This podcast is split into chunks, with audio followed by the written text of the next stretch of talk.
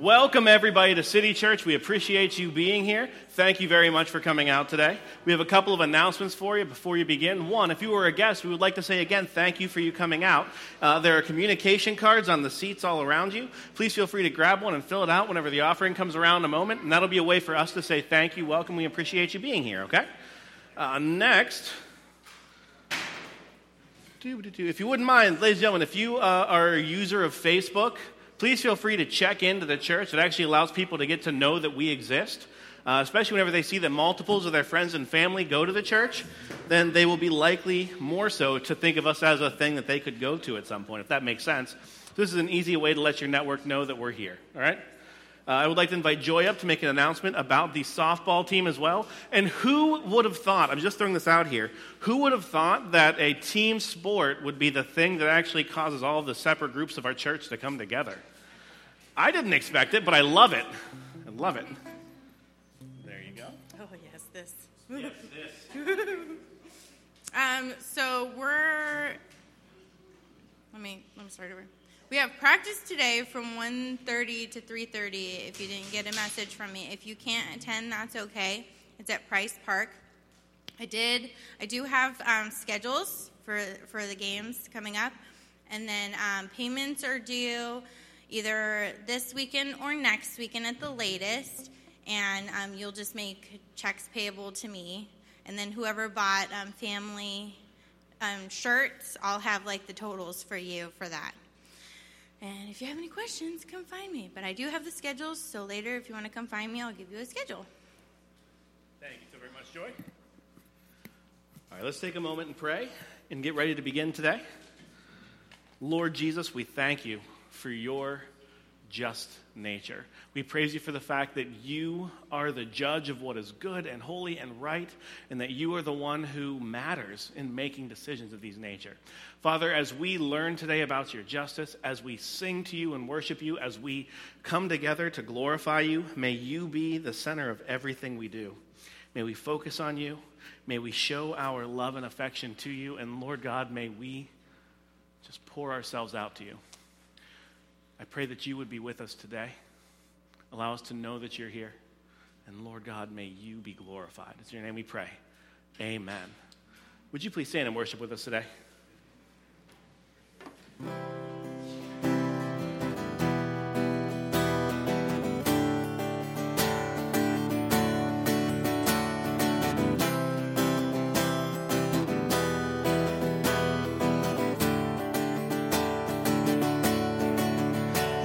Give life, you are love, you bring light to the darkness, you give hope, you restore every heart that is broken. Great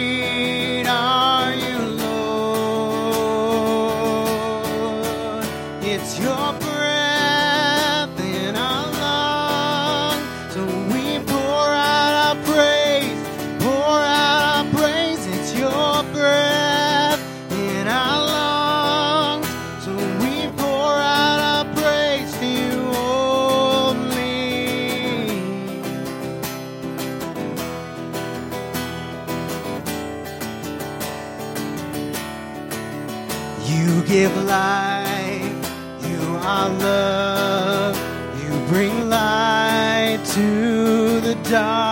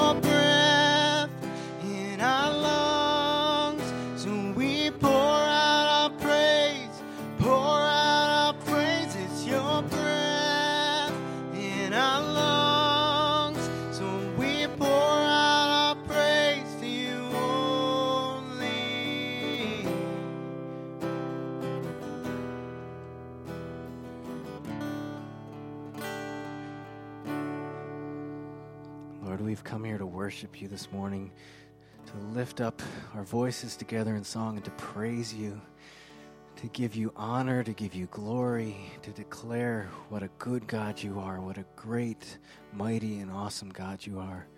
May you be glorified in all that we do, in all that we sing, in all that we say, in all that we are. May you receive all the praise and all the honor. We love you,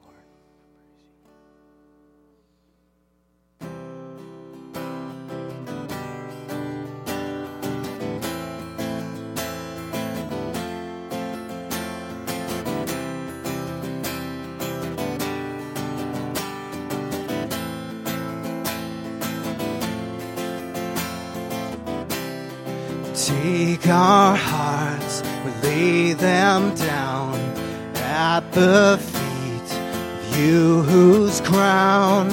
Take our lives, we're letting go, lift them up, you whose throne.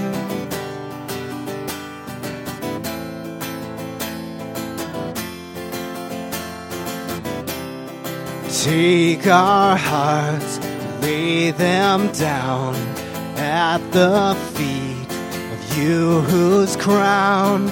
Take our lives, letting go, lift them up to you whose throne. We will worship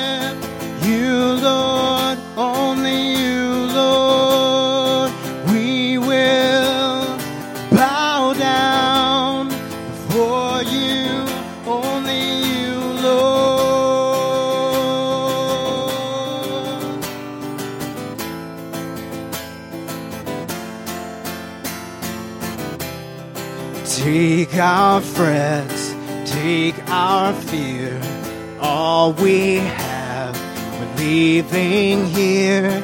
Be all our hopes, be all our dreams. You're our delight, be our everything. We will worship you, Lord,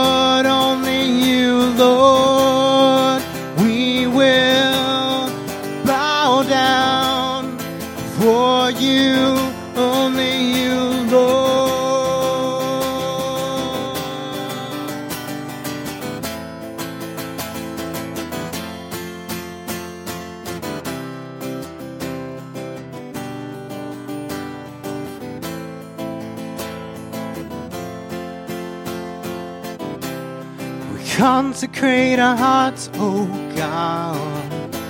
May our praises rise in one accord. In our lives, may your glory shine as reflections of the true divine. We consecrate our hearts, O Lord. May our praises rise in one accord. In our lives, may your glory shine as reflections of the true divine. We will worship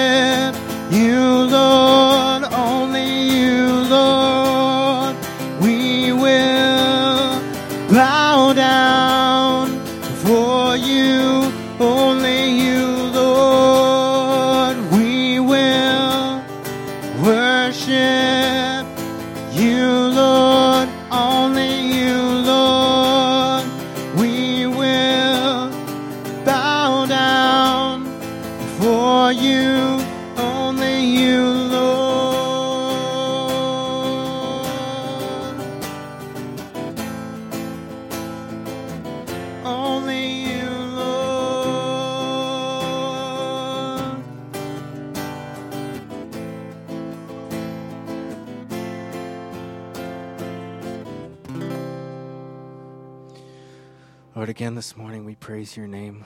We honor you. May you be first and foremost in all we do.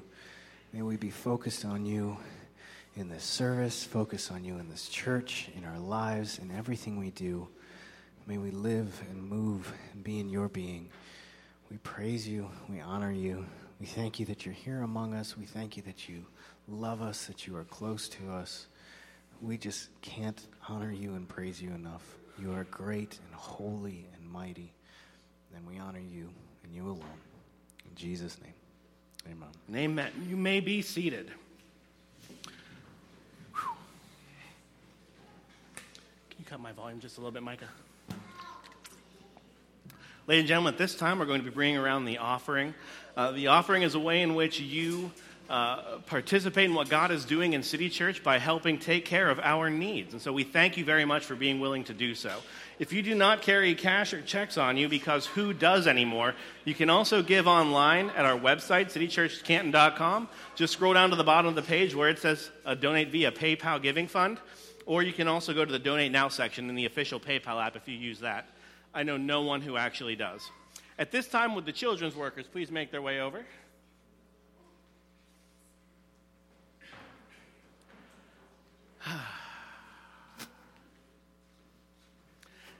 and also, kids, if you wouldn't mind making your way over to the side.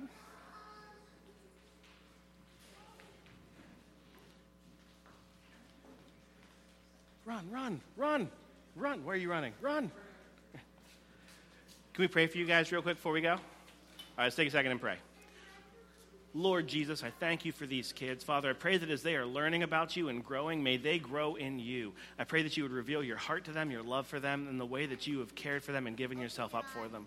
I'm closing my eyes because I'm praying. Lord, I pray that you would allow them to learn about you every day. I pray that you be with the teachers as they teach. And Lord God, may you be glorified in their lives. It's your name we pray. Amen. Eyes open. All right. Have a good day, everybody.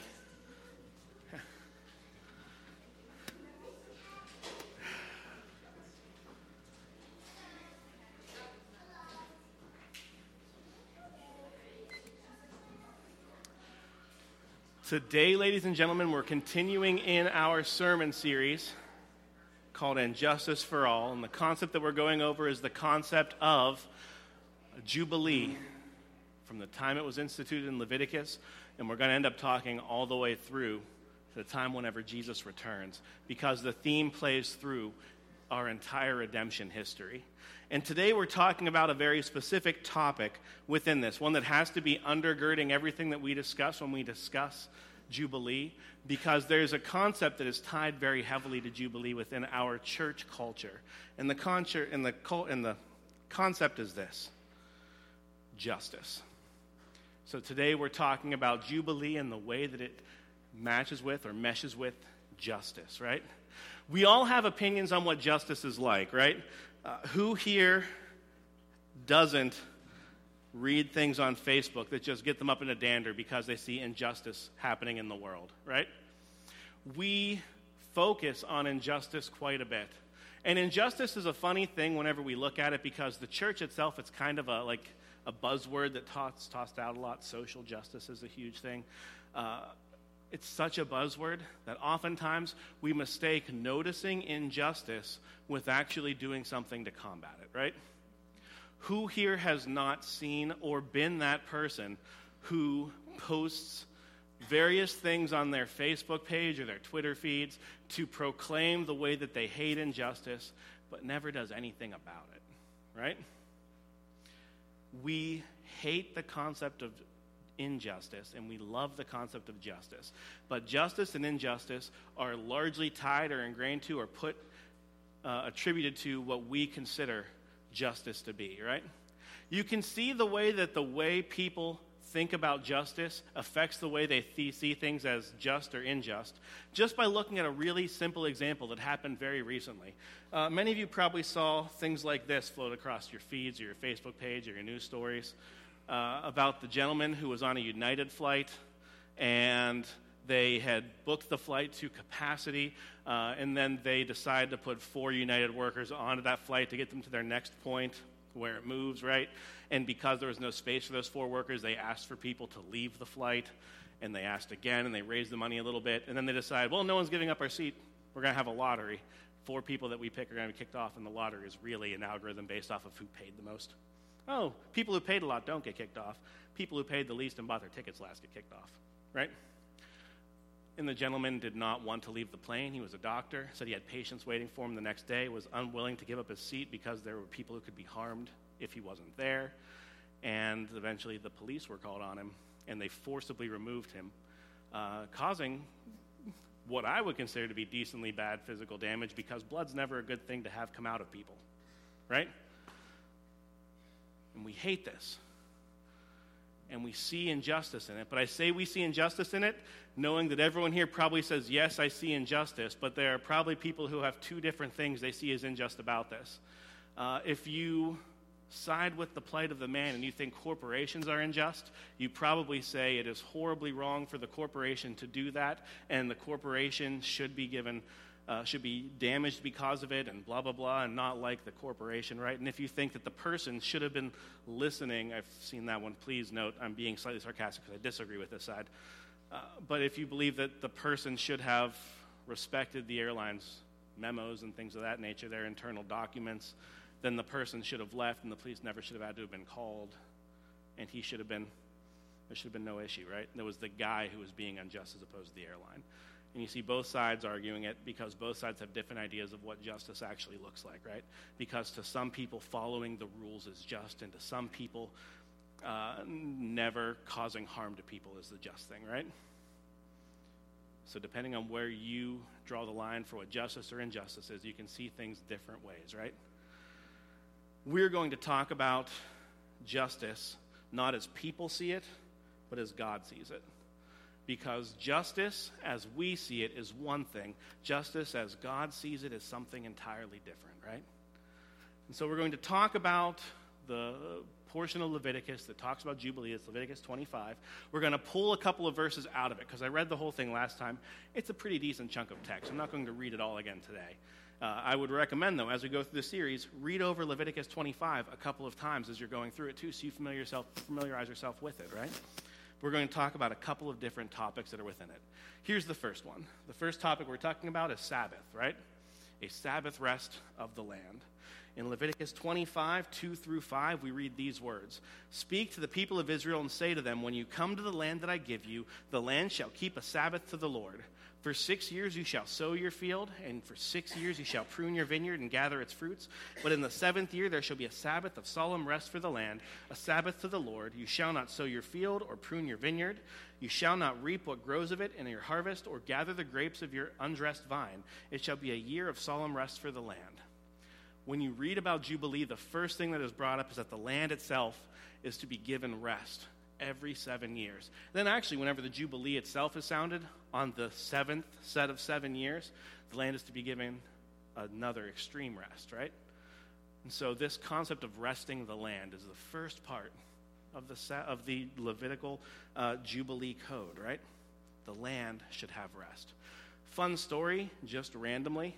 This is not an unheard of or unweird thing for people to do whenever they actually are running fields.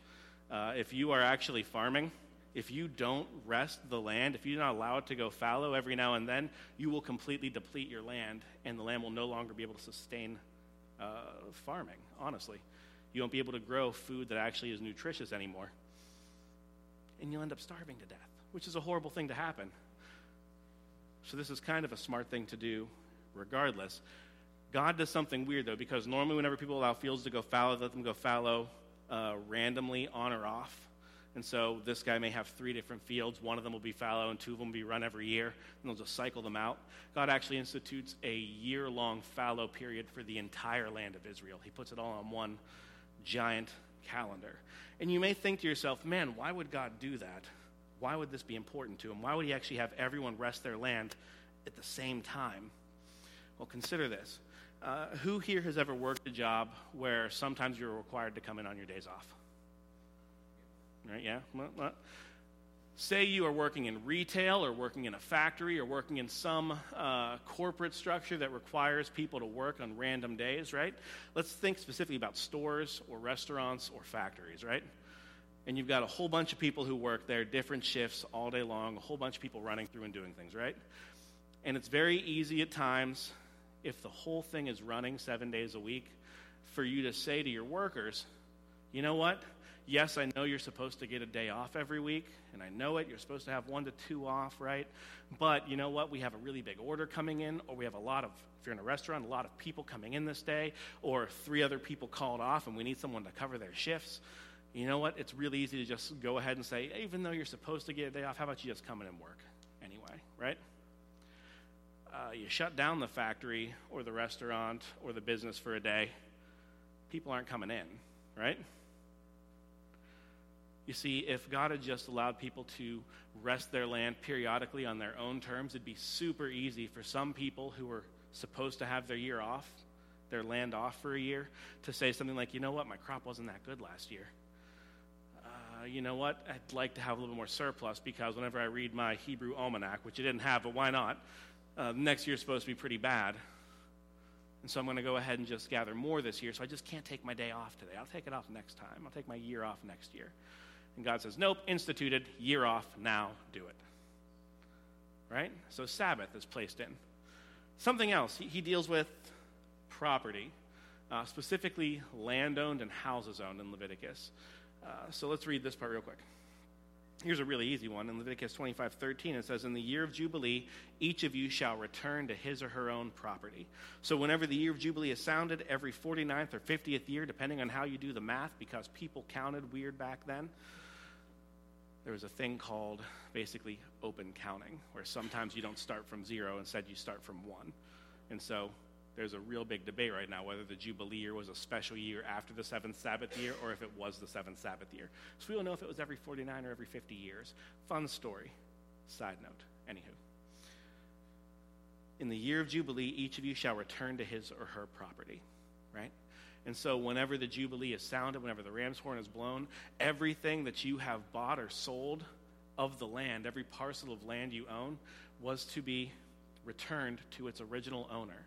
And so, if you had gathered up 40 other people's plots of land over the past 50 years, whenever the Jubilee sounds, all of those plots of land go back to the families that originally owned them, to the tribes that originally owned them, right?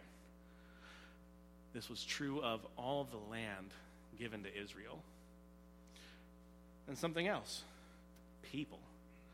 So, there was not money, there were not credit cards, there was not a great way to actually uh, manage large amounts of credit during the time of Jubilee, uh, during the time of these years. And so, people, whenever they would go into massive debt, would oftentimes sell themselves or members of, them, of their own households into servitude to other people in order to actually pay off those debts. Consider this say you were a farmer uh, and a subsistence farmer, an agrarian person, because all of these people, by the way, at this time, pretty much everyone was a farmer. That's how they lived. Everyone grew their own food, right? Say you were a farmer and you have a household of 30 people, and your land usually covers enough food to feed those 30 and a little bit more. And then, for some reason, the land that you are running, a blight comes through, or uh, locusts come through, or all of your animals die, and you cannot feed your household for the 365 days that occur in the year. You just can't. You can't manage it. You're going to be a year without food now because you eat day to day, right? What do you do? One of the things they would do is they would say, uh, You, landowner over there who owns the 40 acre parcels right now, uh, you who make far more money or have far more resources, far more food than you and your family need to survive, I will work your field for, say, the next three years because a growing season's like a third of a year, right? I don't know. The numbers I'm saying right now, by the way, talking about Israeli economic practices and servitude, these numbers I'm making up in my head. They're not real. Don't go quoting them in economic books or anything, okay? Say it takes a third of a year to work the growing season. You need three times that much food to last for the year. So I'll work for you for the next three growing seasons. I will be your servant for three years to cover the debt that we owe you if you feed our family. Or if you provide enough food for 30 people, I'll work you the next 33 growing cycles, whatever, right? People would give themselves into slavery uh, in 35, chapter 25, verse 35, it says, If your brother becomes poor and cannot maintain himself with you, you shall support him as though he were a stranger or a sojourner, and he shall live with you. Take no interest from him or profit, but fear your God, that your brother may live beside you. You shall not lend him your money at interest, nor give him your food at profit. If your brother becomes poor beside you and sells himself to you, you shall not make him serve as a slave. He shall be with you as a hired worker and as a sojourner. He shall serve with you until the year of Jubilee. So, worth noting at this point, this particular section, they're drawing a distinction between slavery and indentured servitude, one that we don't have as much of a, a, a, in our culture, we don't consider them as different. But when you consider what the ramifications were in this period, in this culture, there was a very large difference between indentured servant and slave, right? In two weeks, we're talking about slavery because that plays into Leviticus. We're not going to talk about today, though, okay? If you, an Israeli person, sell yourself into servitude in order to pay for your debt, at the year of Jubilee, you will be released. And so Jubilee has at least three elements to it, a couple more because there's a whole bunch of stipulations and codes within there. But Sabbath rest of the rest of the land and of the people, because if the people are largely subsistence farmers, if the land is resting, guess what the people are doing? They're resting, right? So there's Sabbath rest, there's the return or the release of property that had been bought or purchased throughout the time before the Jubilee. And there's the release of people who have been bought or sold in the time prior to Jubilee. Fun story. The word that is used for released, as in you will release him or return him or redeem him, the word there is aphesis in Greek. Sorry, I'm reading off of the Septuagint because that's what the early biblical writers would have actually written off of in the New Testament. So in Greek, the word that's used for release is aphesis. I'm pronouncing it wrong, my apologies. But remember that word real quick. A fun story. Whenever we read this section that ties very heavily into the concept of justice, one thing starts to become super clear. It's not people's justice that matters, not what people think is the most important thing that matters as to what people get or what they deserve. True justice is based on who God is and what he has done. Check this out. The people were called to Sabbath, right? And to let their land Sabbath. Who originally Sabbath and instituted Sabbath? Genesis 3 ish, right? Genesis 2, sorry, 2. And the seventh day, God rested. And then, whenever the uh, people are called to Sabbath, it's always because the Lord's Sabbath, you shall Sabbath. It is for you and for your Lord, right? So God called for the people to do something that He Himself did. Uh, fun story. When we look at the way that people are dealt with, this, cha- this verse 38 is directly tied into the section of Scripture we read about that dealt with people being sold into servitude. In verse 38, it says, This is why you don't actually own people forever because he says, I am the Lord your God who brought you out of the land of Egypt and who gave you the land of Canaan to be your God. So, whenever we look at people being brought out of servitude, God is calling for the people to release themselves and Israel from servitude. Who released Israel from servitude originally? If you think back to Exodus, whenever the people were servants and slaves in Egypt, who released them from their servitude? God. He made it happen. He did it, right? And property as well. Who returned the people of Israel following that period of servitude to the land that he had promised their forefather Abraham? Who released people back to their land? God, right? So each of the sections that we read here, we see that the people of Israel were called to be just as their God was just. They were called to treat each other as their God had treated them. He called for them to have Sabbath rest. They were called to partake in Sabbath rest together. He called for them to be out of slavery, and He calls for them to forgive or release each other from slavery. He gave them their land and released them from the servitude they were in to go back into that land. He calls for the people to release the land that they're holding on to the original rightful owners. You see, justice is not based on what people do or what people believe. Justice is based on who God is and what he has done, right? Right. Let's take a couple of examples real quick, though. Remember that person I talked about who could sell themselves into slavery for three years because they were in need of food for their family? So imagine this. Imagine that situation happened to someone to two different people, right? The exact same thing. They both had blighted lands. They both lost all of their food. They both have borrowed enough or used enough food or taken enough food that they need to serve, sell themselves into for three into servitude for three years to cover off the debt right and they're both exactly the same but imagine this happened to one person three years prior to the jubilee it happened to another person one year prior to the jubilee How do you feel about that justice? They both took on the same debt. They both took on the same burden. They both burdened another person in the same way. I'm going to take enough food from this other person to feed myself for blank years. But one person ends up with three years of servitude and one person ends up with one. Does that sound just to you? If I were a normal person, acting normally, I would tend to say, no, that doesn't sound just. If that guy deserved three years, and that guy deserved three years. Or if that guy gets left off after one, why doesn't this guy? That just sounds stupid. It doesn't make sense. And that's because we as people really want things to be equal, right?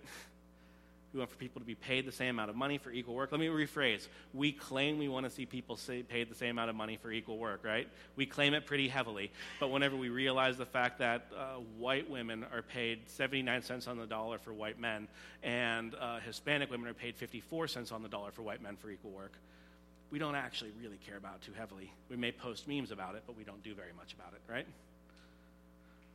We like to see equal pay for equal work. We claim it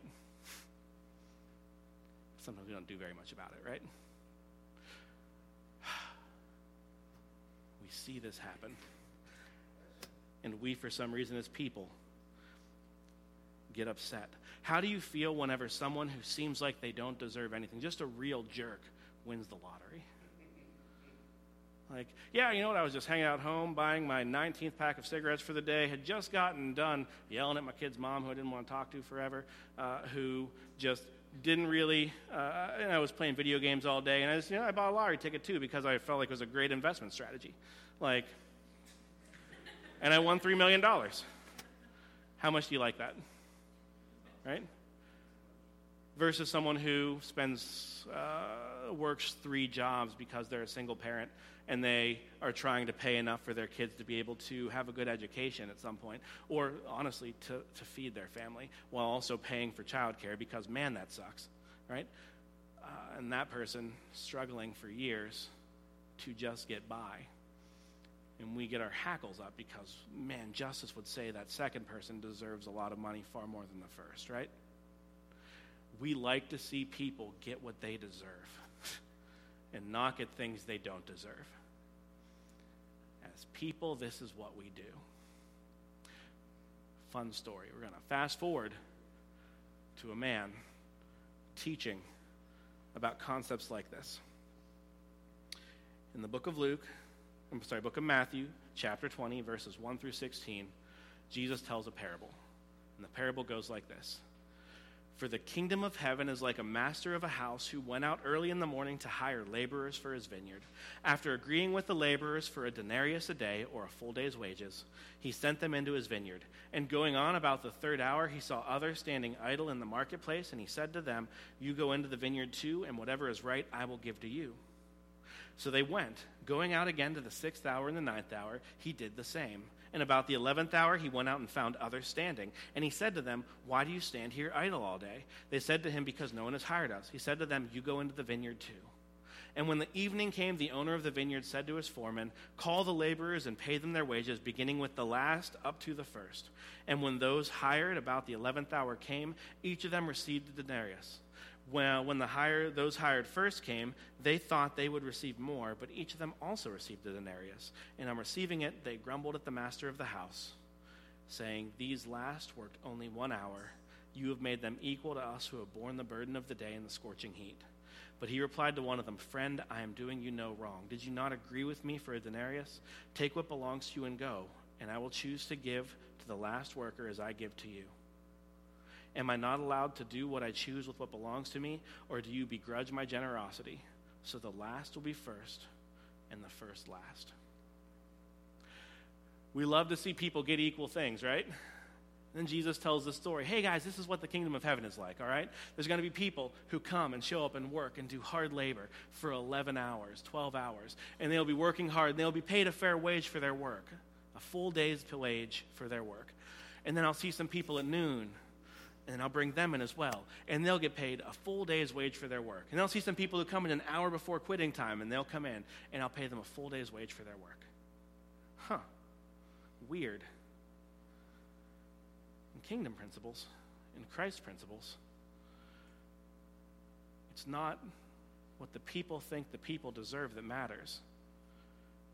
It's what the God, or the master in this case, who blesses them, chooses to give them that matters. You see, justice is based off of the relationship between the master and the person, not between the people themselves, right? Fun other story. In Luke, which ties heavily into jubilary themes, we read at one point Jesus teaching his disciples how to pray, right? And we know the verse was Our Father who art in heaven, hallowed be thy name, thy kingdom come, thy will be done on earth as it is in heaven. Give us this day our daily bread. Forgive us our debts, our trespasses, as we forgive those who trespass against us. Lead us not into temptation, but deliver us from the evil one. That's actually the version from Matthew. Version from Luke has a couple things cut out and changes a word because Jesus probably taught people how to pray on more than one occasion. In Luke, he says it like this. And when he says to them, When you pray, say, Father, hallowed be your name, your kingdom come. Give us each day our daily bread and forgive us our sins as we forgive everyone who is indebted to us. Fun story that word forgive, aphesis. Lord, release us from our sins as we release everyone who is indebted to us. Interesting. Interesting. Release us from our sins as we release those who are indebted to us. God Christ himself calls for people to pray that we would be released from our indebtedness to God in the way that we release our indebtedness to others. Interesting. Final section on justice. If God is the example for what true justice looks like, if God Himself is who we look to today as our model for what we're supposed to function as, let's look at the ultimate model Christ Himself, who is perfect did no wrong, deserves all the glory and honor and wealth and generosity and blessing of the Father he could ever receive, never deserved death or punishment, never deserved to be berated by others or harassed, never deserved to undergo hardship, never deserved anything but pure, perfect, pre fall of man life because he is perfect. Took on to himself the indebtedness of us. Paid the price necessary to release us from our debt and released us from the grasps of Satan, of sin, of death, and of the effects of this fallen world. And so in this case, we see God doing something again, which is giving up what he deserves on behalf of us who could never deserve it. Right? If the example that God showed Israel is what God then called Israel to do to and among each other, what do you think we are called to do as followers of Christ as we are seeking justice in the world?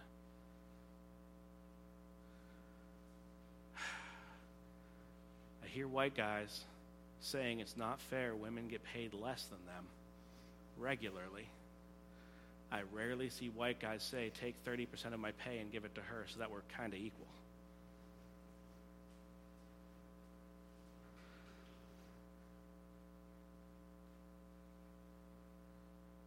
Happens sometimes. There was an actual guy who, uh, was a CEO recently who there was a study that came out that said 70 grand is what people need to be happy with money. I disagree with the study, but okay, sure. 70 grand is what people need to make money to be happy. Uh, I've seen people who make far more than that and far less than that who aren't happy. And I've seen people who make far more and far less who are happy, right? But he read a study that said 70 grand is what people need to make to be happy. His salary was something like $50 million a year. He cut his salary to 70 grand and had the rest of the company split up the proceeds amongst the rest of his employees. And uh, chose to set up each person's salary so that they would end up hitting 70 grand over the next five years. That's weird he would do that. And super not what our culture thinks is worthwhile because he gave literally everyone 70 grand from person who runs the carpool to the administrative assistants to the janitors to the programmers like everyone gets 70 and some people who had skills that they paid a lot of money to learn and normally would be paid more than that were unhappy. People who did not have these qualifications or these debts that were required trying to make money to learn to do the things they do were extremely happy about it. But they were unhappy. And they were happy. And some people thought it was just and awesome, some people thought it was stupid. I honestly don't even know if the guy was doing it for great reasons. It appears he had some bad publicity coming down beforehand. He decided to offset it with some really good ones, too. I'm not saying he was awesome or his motives were great, but it's a weird concept he decided to shoot for and strive for equality.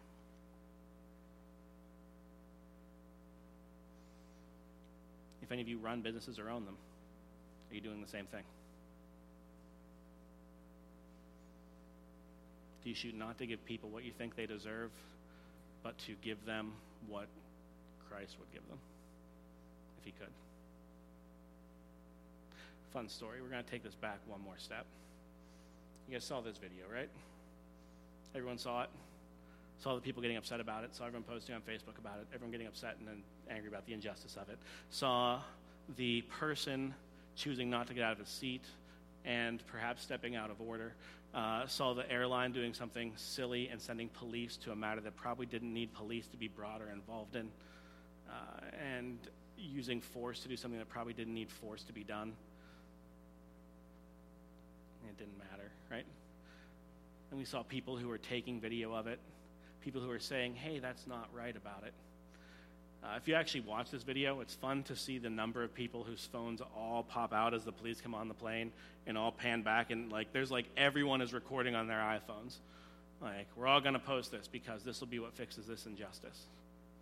Do you want to know what would have been actually Christ like and what would have actually fixed that injustice?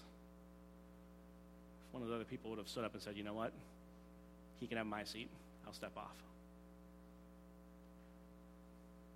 Would any of those people have deserved to have been left behind? No, they all paid for their seats, right? They'd have been doing something they don't deserve to give something to someone else. That would have been like a, a Christ like way to actually see justice happen. So if you ever want to fix this, if you ever fly again, if you see a situation like this starting to escalate and you want to actually help it, don't pull out your phone. Say, stand, stand up so that person can have my seat. Where I'm going probably isn't as important. Or, you know, where I'm going may be as important, but people may not die because of it. And it's not worth seeing someone get beat up and dragged off a plane for. I can be a day late. Make sense? As you see injustices happen around you, if you actually notice them, the thing to do is to act in whatever way you can and be willing to sacrifice your own comfort for it. And be willing to sacrifice yourself for it. In doing so, you will be demonstrating Christ like justice. Justice which says, My worth doesn't matter. I could be wholly in my right, but I still value that person more. So I'm going to do what I can for them.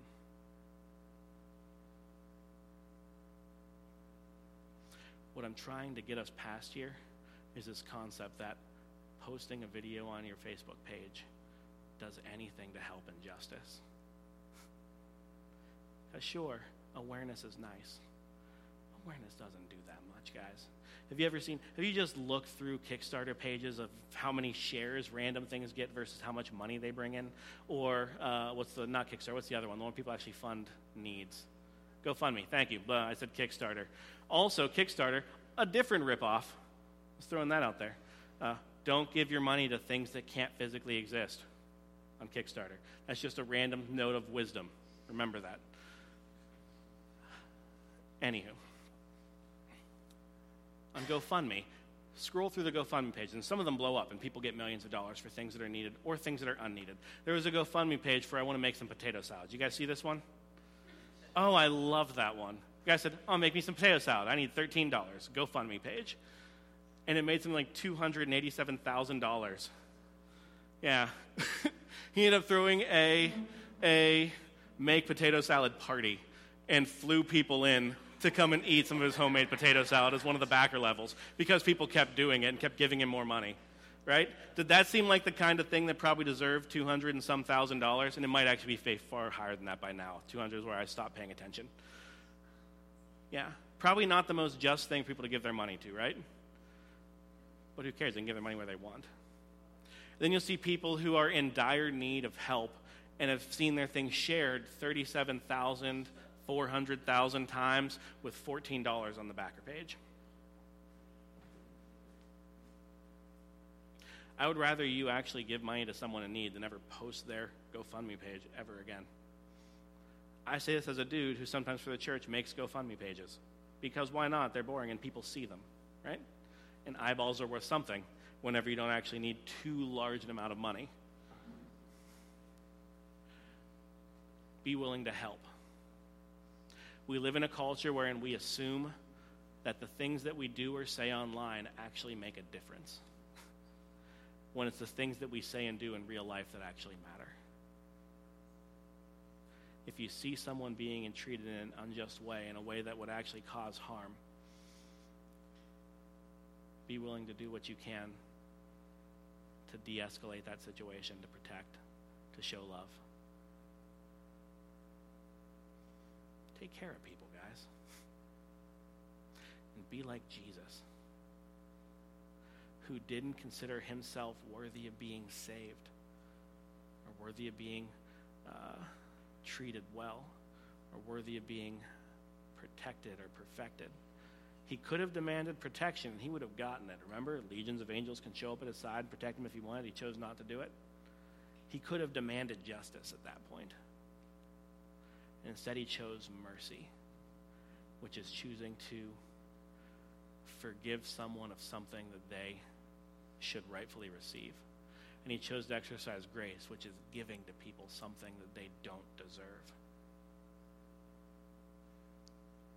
God-like justice withholds indebtedness. You do not maintain debt towards other people, and you give people more than they deserve.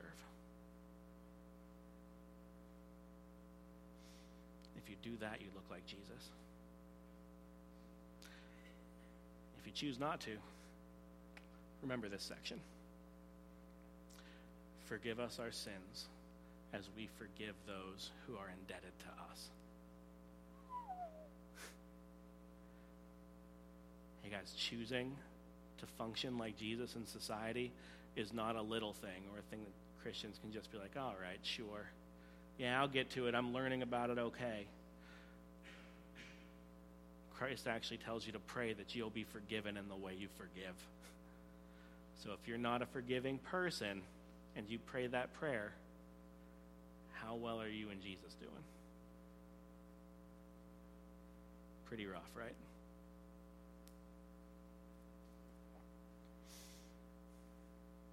final, final takeaway. Justice is not about who we are and what we would like to see done. It's not based on our values or what we see as right or wrong. And I need to be honest here, and I will be super honest. As you guys probably picked up, sometimes whenever I was touching on examples, you could see some of the things that I value. And you can see where I think justice should be served, right? My wife is in a field that is very male dominated. She will likely be given, if she ever looks for a different position, lower job offers than men who are at her level, simply because she's a woman. I won't. That's something that I value and matters to me, right? But my values aren't actually what matters. God's values matter. Christ matters. So as you go throughout your week, there are two things I want you to do. One, keep your eyes open for areas of injustice you yourself have the ability to address. And there likely will be at least one or two because you cannot exist in our culture without running your head up against injustice in some way, shape, or form. Or any culture, honestly, because we're people and people suck. Right? Keep an eye open for where you can see injustice happening and take steps to address it in whatever they are. I promise you, you will probably step wrong at first. We always do. The actions you make may not be the best or most helpful or perfect, but do something other than talk about it. And as you see injustices happen on your Facebook page and your Twitter feed and your Snapchats and whatever the kids are using nowadays, and your Snapchats, I tried so hard to learn how to use Snapchat and it did not work, guys. That's how you can tell how old I am. I know Facebook, I understand but don't like Twitter, and I just don't know what Snapchat is. So that's right where I am at in the generation, right?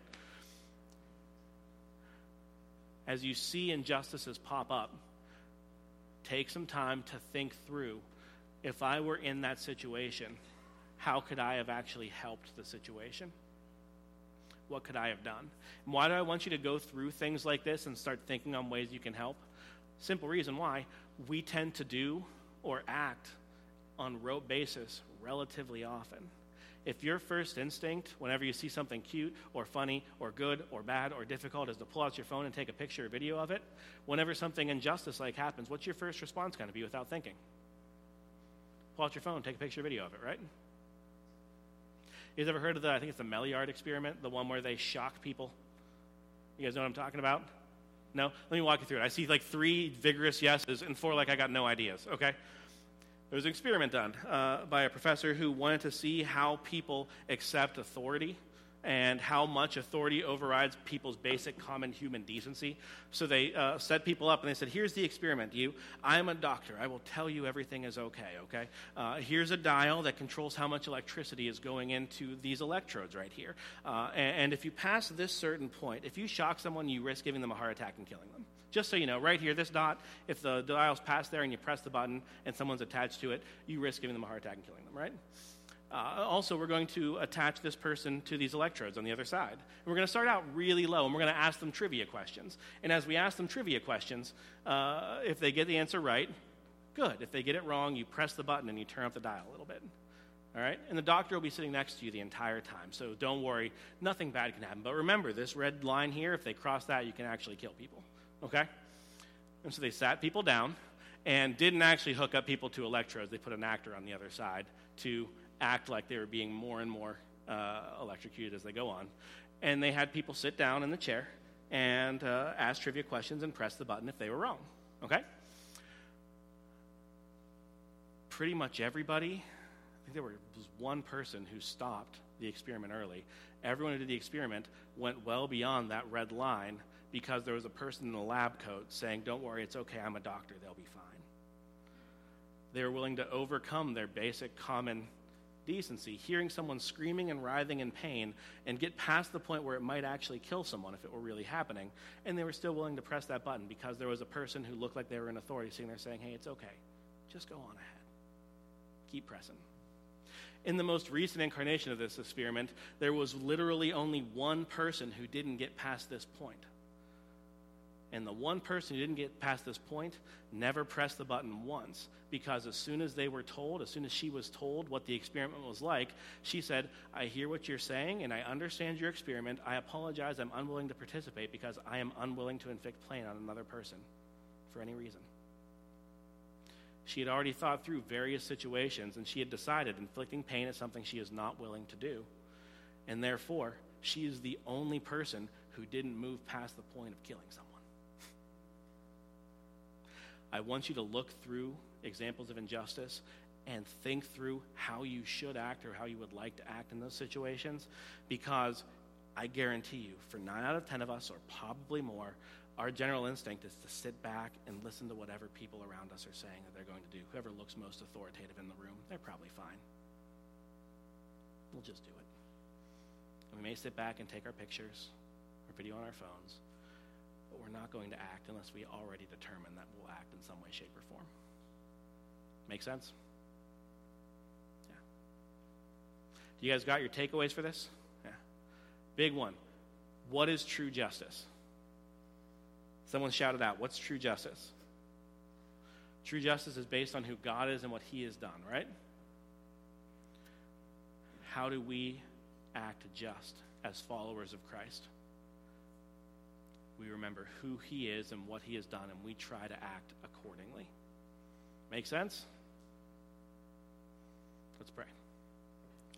Lord Jesus, we praise you for the fact that your justice is merciful and graceful. We praise you for the fact that you choose to give us what we don't deserve, which is relationship with you. And you withhold from us what we deserve, which is distance and separation from you. We praise you for the fact that you took on our sin, our debts, our iniquity, and you paid us. You gave us back you.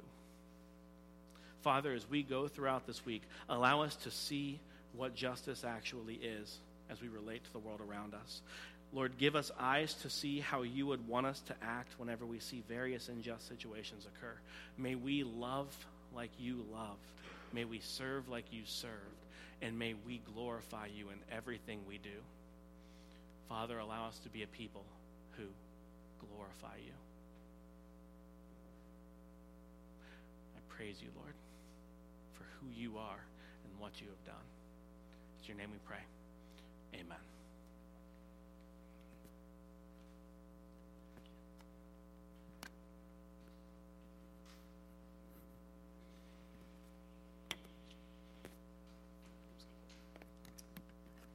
So, um, the sermon actually ties in really well to what I was preparing to speak on for communion. So, usually for communion, we talk about a aspect of how can we bring about the body of Christ throughout the world. Um, how Christ was broken and poured out for us. How are we being broken and poured out for the world? And uh, tying along with the sermon in the year of Jubilee and things like that, um, I don't know if any of you guys have heard of this type of theology or have maybe participated. I know I have. Um, but it's known as us versus them theology. It's the idea that there's us that have like kind of a better standing with God and them, the people that are of the world that aren't good enough to be with God. Um, and I'm not going to go too much into it, but um, basic scripture, I mean, Paul destroys this when, you know, he says there is no Greek nor Jew. Uh, the Jewish culture at that time, Chris and I have actually been talking about that, that time actually had praises where they're just like, thank you, God, that I'm not like the Gentile and I can be closer to you. And so in our own lives, uh, how are we acting that way? Because Paul debunks it and says, no, you're all equal. You know, so for who are the thems in our life? Is it Islam? Is it the LGBTQ community? Is it our own brethren? You know, is it a fellow Christian within the church or even within a different denomination? I mean, an example of this is Jeremy and I have very different outlooks on theology, on different things. But if I look at him and Anna's children, the way that they respect and honor people, that's like the standard of maturity for me in our church. If Chris is like, is someone adult enough to, you know, kind of step into leadership, I'm like, do they act like their children? Because regardless of where we stand, theologically speaking, they both honor and glorify God, and their kids recognize that. In the same sense, there's another gentleman this week that I talked to that he saw a homeless man on the side of the street. The them, if you will. And instead of just going to McDonald's and picking up a hamburger, which not there's anything against that or anything like that, he went home and prepared a meal and took it to that person. And as he did it, someone that he didn't even know started cheering out of their car saying, Thank you. you know, they saw that, they recognized that. Because it wasn't us versus them, is that's a human. And you respect them with humanity the same way that we should be as well. And so as you go throughout your week, I just ask that, you know, you question, is there an us versus them theology in some aspect of your life? Because in all of us, there probably is. At least there is in myself. And I pray daily for God to have mercy on me for that because instead of just being like, you are the people that chose to walk away from me, you're the people that chose to not follow the year of Jubilee. But you know what? I came and sacrificed myself, I gave of myself. You know, I literally broke myself and poured myself out so you could have standing with me, and that authority comes from me regardless of what you do or don't do. So meditate on that, think on that, be reconciled with one another, and uh, come up whenever you're ready.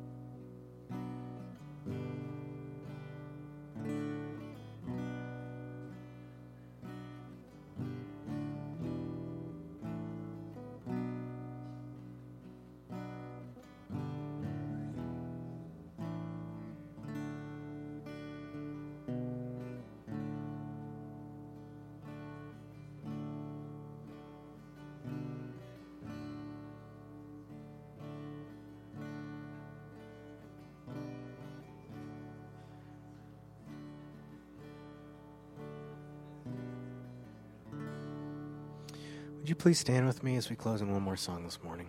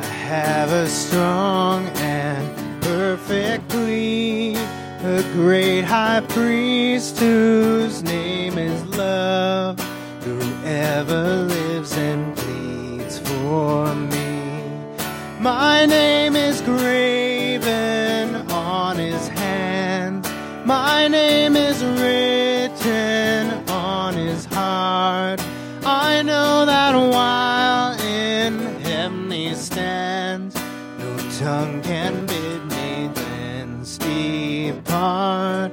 No tongue can bid me thence depart.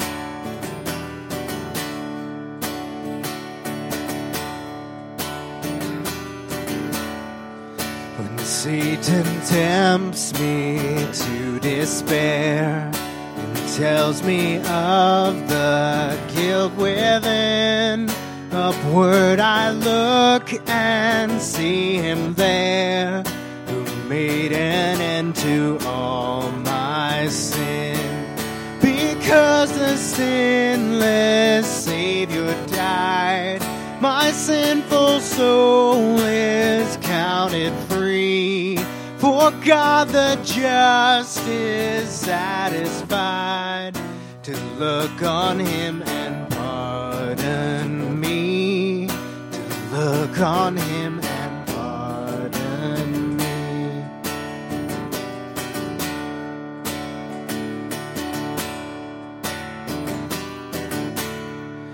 Behold him there, the risen Lamb, my perfect, spotless righteousness, the great unchangeable I am, the King of glory grace. One with himself, I cannot die. My soul is purchased with his blood. My life is hid with Christ on high. With Christ my Savior and my God. With Christ my Savior and my God. Because the sinless Savior died, my sinful soul is counted free. For God the just is satisfied to look on him